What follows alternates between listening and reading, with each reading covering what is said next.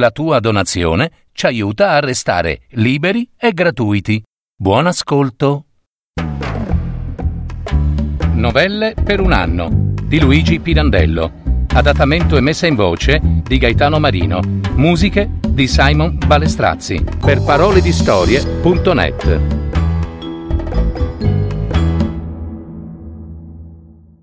La Madonnina.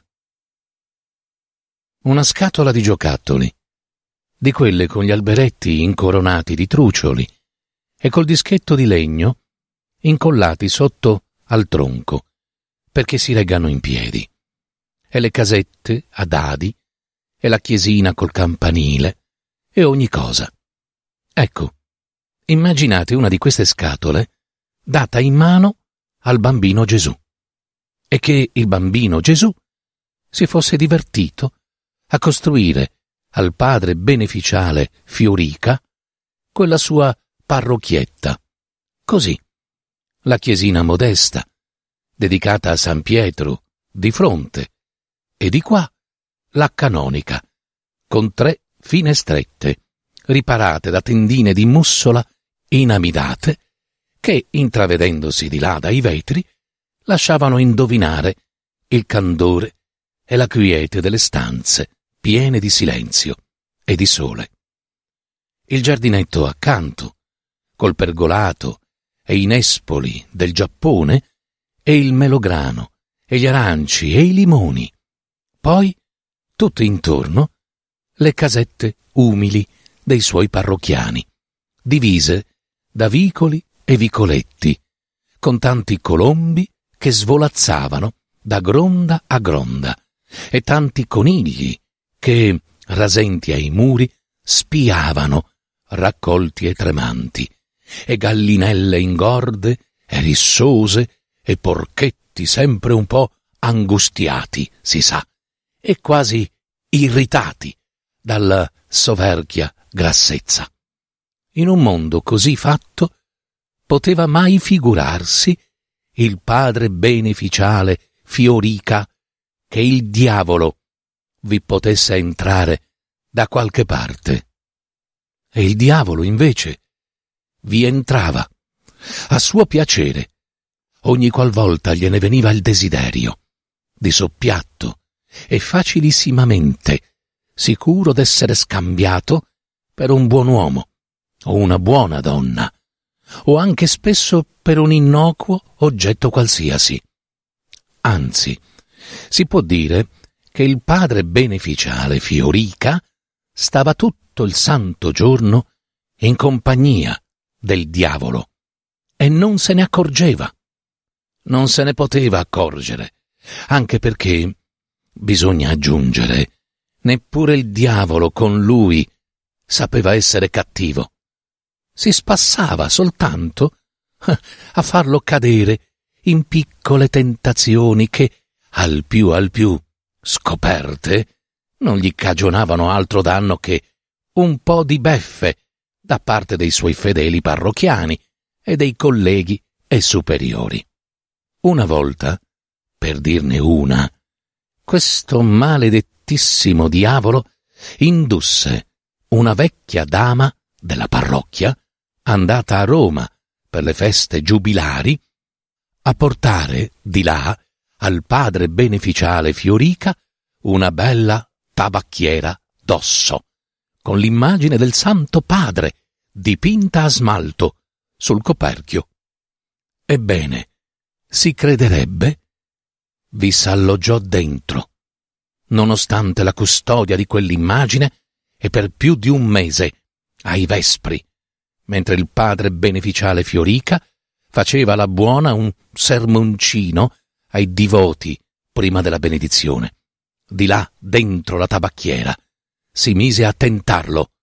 Su, su, un pizzichetto, su, su.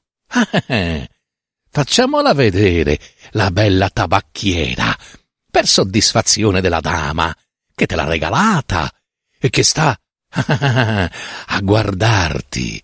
Un pizzichetto, su via. E dalli, e dalli, con tanta insistenza, che alla fine il padre beneficiale Fiorica, il quale non aveva mai preso tabacco e aveva cominciato a prenderlo molto timidamente dal giorno che aveva avuto quel regalo, ecco che doveva cedere a cavar di tasca la tabacchiera e il grosso fazzoletto di cotone a Fiorami. Conseguenza, il sermoncino, interrotto da un'infilata di almeno quaranta sternuti e arrabbiate e strepitose soffiate di naso che facevano ridere tutta la chiesina. Ma la peggio di tutte fu quando questo diavolo maledetto si insinuò nel cuore d'una certa Marastella, che era una poverina, svanita di cervello, bambina di trent'anni, bellissima e cara a tutto il vicinato, che rideva, rideva dell'inverosimile credulità di lei, tutta sempre sospesa a una perpetua, ansiosa maraviglia. Si insinuò dunque nel cuore di questa marastella e la fece innamorare coram populo del padre beneficiale Fiorica, che aveva già circa sessant'anni e i capelli bianchi come la neve.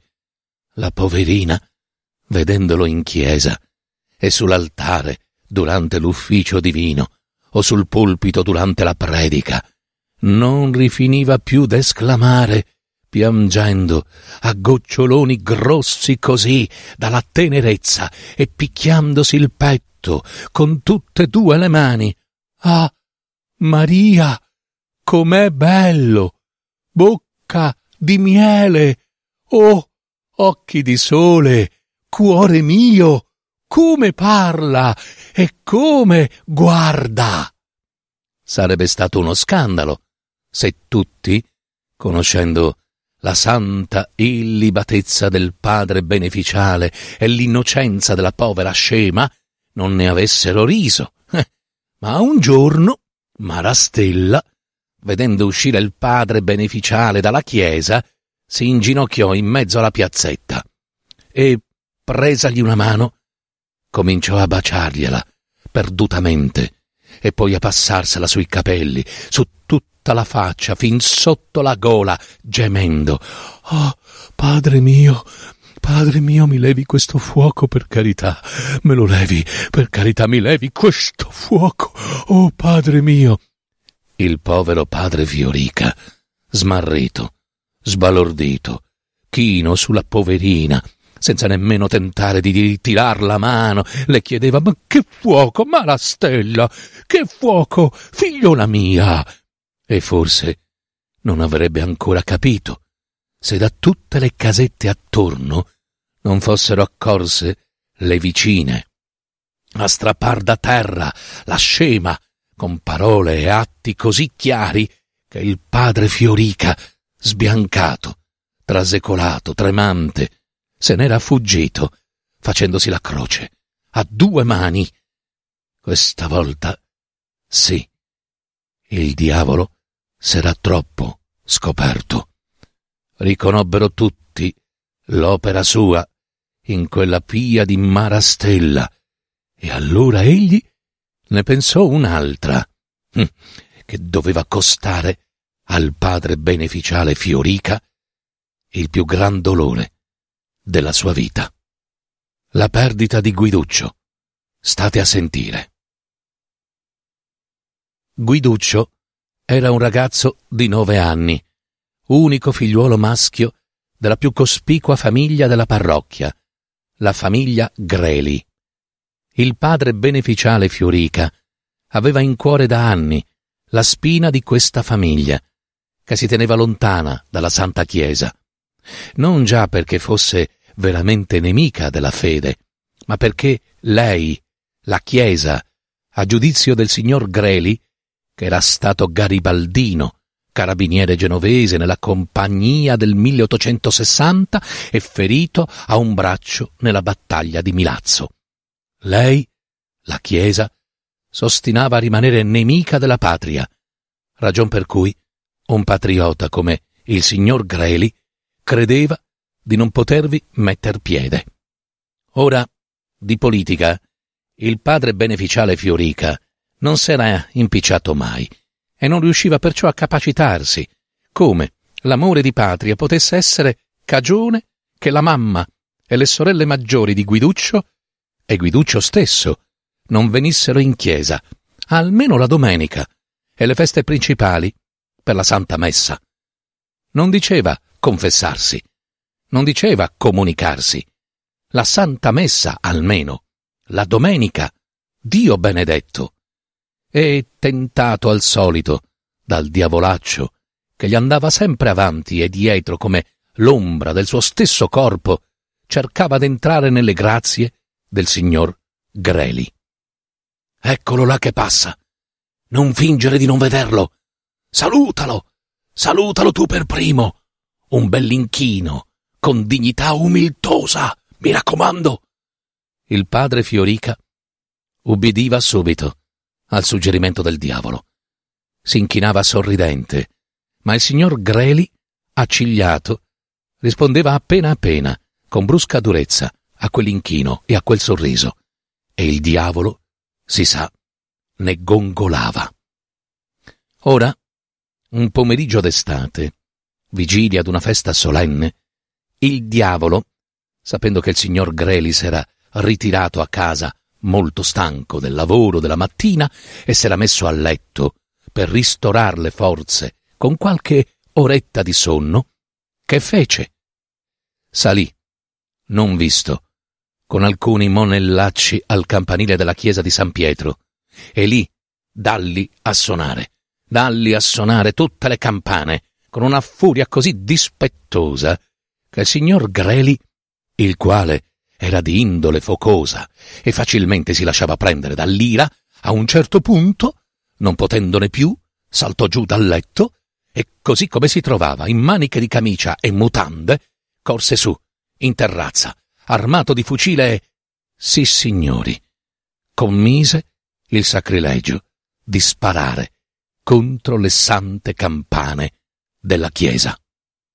Colpì, delle tre, quella di destra, la più squillante, occhio di antico carabiniere genovese.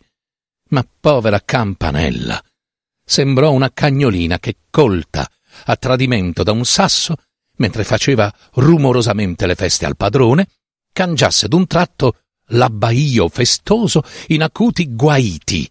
Tutti i parrocchiani, raccolti per la festa davanti alla chiesa, si levarono in tumulto, furibondi, contro il sacrilego e fu vera grazia di Dio se al padre beneficiale Fiorica accorso tutto sconvolto e coi paramenti sacri ancora indosso riuscì d'impedire con la sua autorità che la violenza dei suoi fedeli indignati prorompesse e s'abbattesse sulla casa del Greli.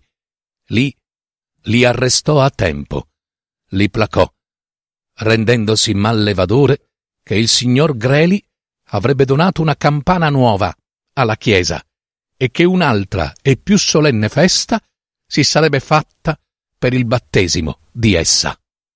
Allora, per la prima volta, Guiduccio Greli entrò nella chiesa di San Pietro. Veramente, il padre beneficiale Fiorica avrebbe desiderato che madrina della campana fosse la signora Greli, o almeno una delle figliuole, la maggiore, che aveva circa diciotto anni.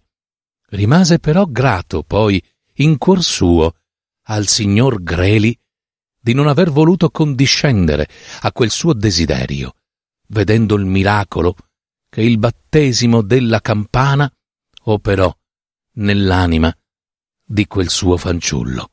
Fu forse per l'esaltazione della festa, o forse per la simpatia che gli testimoniarono tutti i fedeli della parrocchia, o piuttosto la voce che egli per primo trasse da quella campana benedetta, salito su in cima al campanile, nel luminoso azzurro del cielo.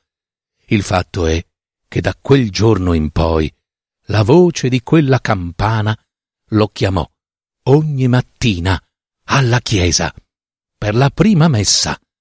Di nascosto, udendo quella voce, balzava dal letto e correva in cerca della vecchia serva di casa perché lo conducesse con sé, in chiesa. E se papà non volesse? gli diceva la serva. Ma Guiduccio, il fanciullo, insisteva, scosso da un brivido a ogni rintocco della campana che seguitava a chiamar sommessa nella notte. E per l'angusta viuzza, ancora invasa dalle tenebre notturne, abbrividendo, si stringeva alla vecchia serva e, arrivato alla piazzetta della chiesa, alzava gli occhi al campanile e allo sgomento misterioso che gliene veniva, non meno misterioso, rispondeva il conforto che, appena entrato nella chiesa, gli veniva dai ceri placidi accesi sull'altare, nella frescura dell'ombra solenne, insaporata di incenso. La prima volta che il padre beneficiale Fiorica, voltandosi dall'altare verso i fedeli, se lo vide davanti, inginocchiato dinanzi alla balaustra, con gli occhioni tra i riccioli castani, ancora imbambolati, spalancati e lucenti quasi di follia divina, si sentì fendere le reni da un lungo brivido di tenerezza e dovette far violenza a se stesso per resistere alla tentazione di scendere dall'altare e carezzare quel volto, un volto d'angelo, di fanciullo, e quelle manine congiunte. Finita la messa, fecero segno alla vecchia di condurre il bimbo in sagrestia, e lì se lo prese in braccio, lo baciò in fronte e sui capelli, gli mostrò a uno a uno tutti gli arredi e i paramenti sacri, le pianete coi ricami e le brusche d'oro, e i camici e le stole, le mitri e i manipoli, tutti odorosi di incenso e di cera. Lo persuase poi dolcemente a confessare alla mamma di essere venuto in chiesa quella mattina per il richiamo della sua campana santa e a pregarla che gli concedesse di ritornarci. Infine lo invitò, sempre col permesso della mamma, alla canonica, a vedere i fiori del giardinetto, le vignette colorate dei libri, e i santini e a sentire qualche suo raccontino. Guiduccio andò ogni giorno alla canonica, avido dei racconti della storia sacra, e il padre beneficiale Fiorica, vedendosi davanti, spalancati e intenti quegli occhioni fervidi nel visetto pallido e ardito, tremava di commozione per la grazia che Dio gli concedeva di bearsi di quel meraviglioso fiorire della fede in quella candida anima infantile e quando, sul più bello di quei racconti, Guiduccio, non riuscendo più a contenere l'interna esaltazione, gli buttava le braccia al collo e gli si stringeva al petto, fremente. Ne provava tale gaudio e insieme tale sgomento che si sentiva quasi schiantare l'anima e piangendo e premendo le mani sulle terga del bimbo esclamava Oh figlio mio, oh figlio mio, e che vorrà Dio, che vorrà Dio da te? Eh? Figlio mio. Ma sì, ma sì.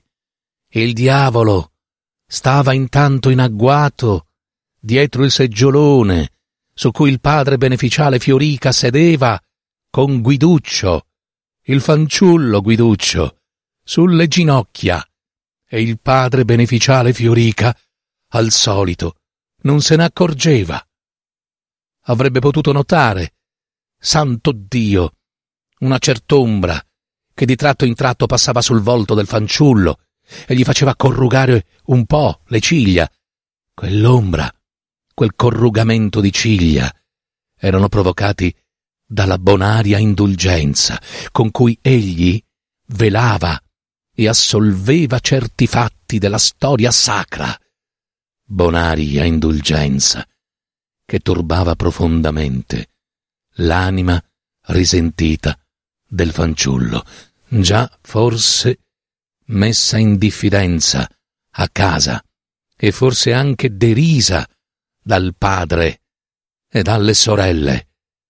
Ed ecco allora in che modo il diavolo trasse partito da questi e tanti altri piccoli segni che sfuggivano all'accorgimento del padre Fiorica. Nel mese di maggio, dedicato alla Vergine, nella chiesetta di San Pietro, dopo le prediche e la recita del rosario, dopo impartita la benedizione e cantate a coro, al suono dell'organo, le canzoncine in lode di Maria, si faceva il sorteggio tra i divoti d'una d'una Madonnina di cera, custodita in una campana di cristallo. Donne e fanciulli, cantando le canzoncine in ginocchio, tenevano fissi gli occhi a quella Madonnina sull'altare, tra i ceri accesi e le rose offerte in gran profusione, e ciascuno desiderava ardentemente che quella Madonnina gli toccasse in sorte. Tuttavia, non poche donne, ammirando il fervore con cui Guiduccio pregava davanti a tutti, avrebbero voluto che la Madonnina, anziché a qualcuna di loro, sortisse a lui, al fanciullo, e più di tutti, naturalmente, lo desiderava il padre beneficiale Fiorica. Le polizzine della riffa costavano un soldo l'una. Il sagrestano aveva l'incarico della vendita durante la settimana e su ogni polizzina segnava il nome dell'acquirente. Tutte le polizzine, poi, la domenica, erano raccolte, arrotolate in un'urna di cristallo. Il padre beneficiale Fiorica vi affondava una mano, rimestava un po', tra il silenzio ansioso di tutti i fedeli inginocchiati, ne estraeva una, la mostrava, la svolgeva e attraverso le lenti insellate sulla punta del naso ne leggeva il nome. La Madonnina era condotta in processione, tra canti e suoni di tamburi, alla casa del sorteggiato. Si immaginava il padre Fiorica l'esultanza di Guiduccio se dall'urna fosse sortito il suo nome e vedendolo lì davanti all'altare inginocchiato rimestando nell'urna avrebbe voluto che per un miracolo le sue dita indovinassero la polizzina e che ne conteneva il nome soprattutto e quasi quasi era scontento della generosità del fanciullo il quale potendo prendere dieci polizze con la mezza lira che ogni domenica gli dava la mamma, si contentava d'una sola per non avere alcun vantaggio su altri ragazzini, a cui anzi lui stesso, con gli altri nove soldi, comperava le polizzine. E chissà che quella Madonnina, entrando con tanta festa in casa Greli, non avesse poi il potere di conciliare con la Chiesa tutta tutta la famiglia. Così il diavolo tentava il padre beneficiale Fiorica, ma fece anche di più. Quando fu l'ultima domenica, venuto il momento solenne del sorteggio, appena lo vide salire all'altare ove accanto all'urna di cristallo stava la Madonnina di cera, zitto zitto, gli si mise dietro le spalle e, sì signori, gli suggerì di leggere nella polizzina estratta il nome di Guiduccio Greli, allo scoppio d'esultanza di tutti i divoti. Guiduccio però, diventato in prima di bragia, si fece subito dopo pallido, pallido, aggrottò le ciglia, sugli occhioni intorbitati, cominciò a tremare tutto convulso, nascose il volto tra le braccia e guizzando, per divincolarsi dalla ressa delle donne che volevano baciarlo per congratularsi, scappò via dalla chiesa. Via, via! E rifugiandosi in casa, si buttò tra le braccia della madre e proruppe in un pianto frenetico.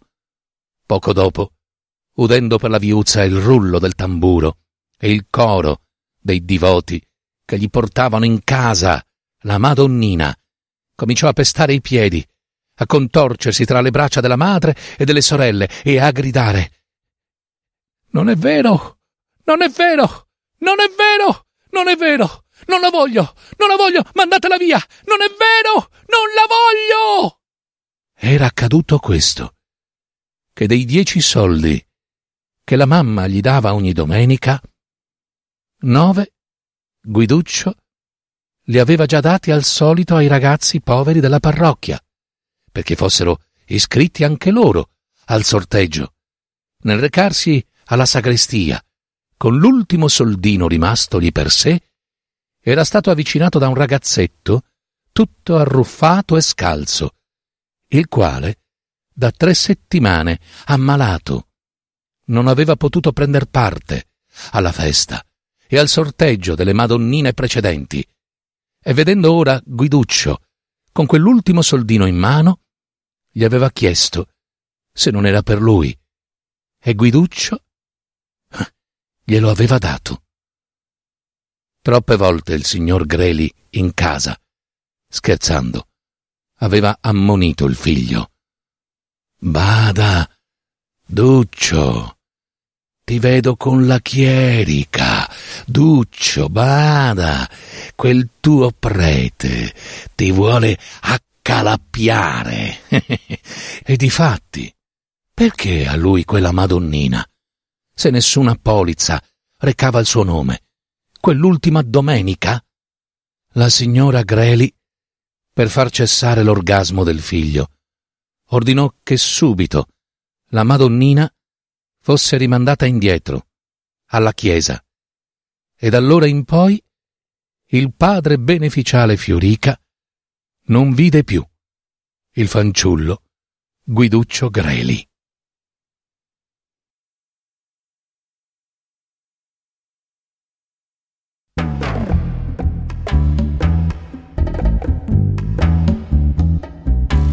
Avete ascoltato? Novelle per un anno di Luigi Pirandello. Adattamento e messa in voce di Gaetano Marino. Musiche di Simon Balestrazzi. www.paroledistorie.net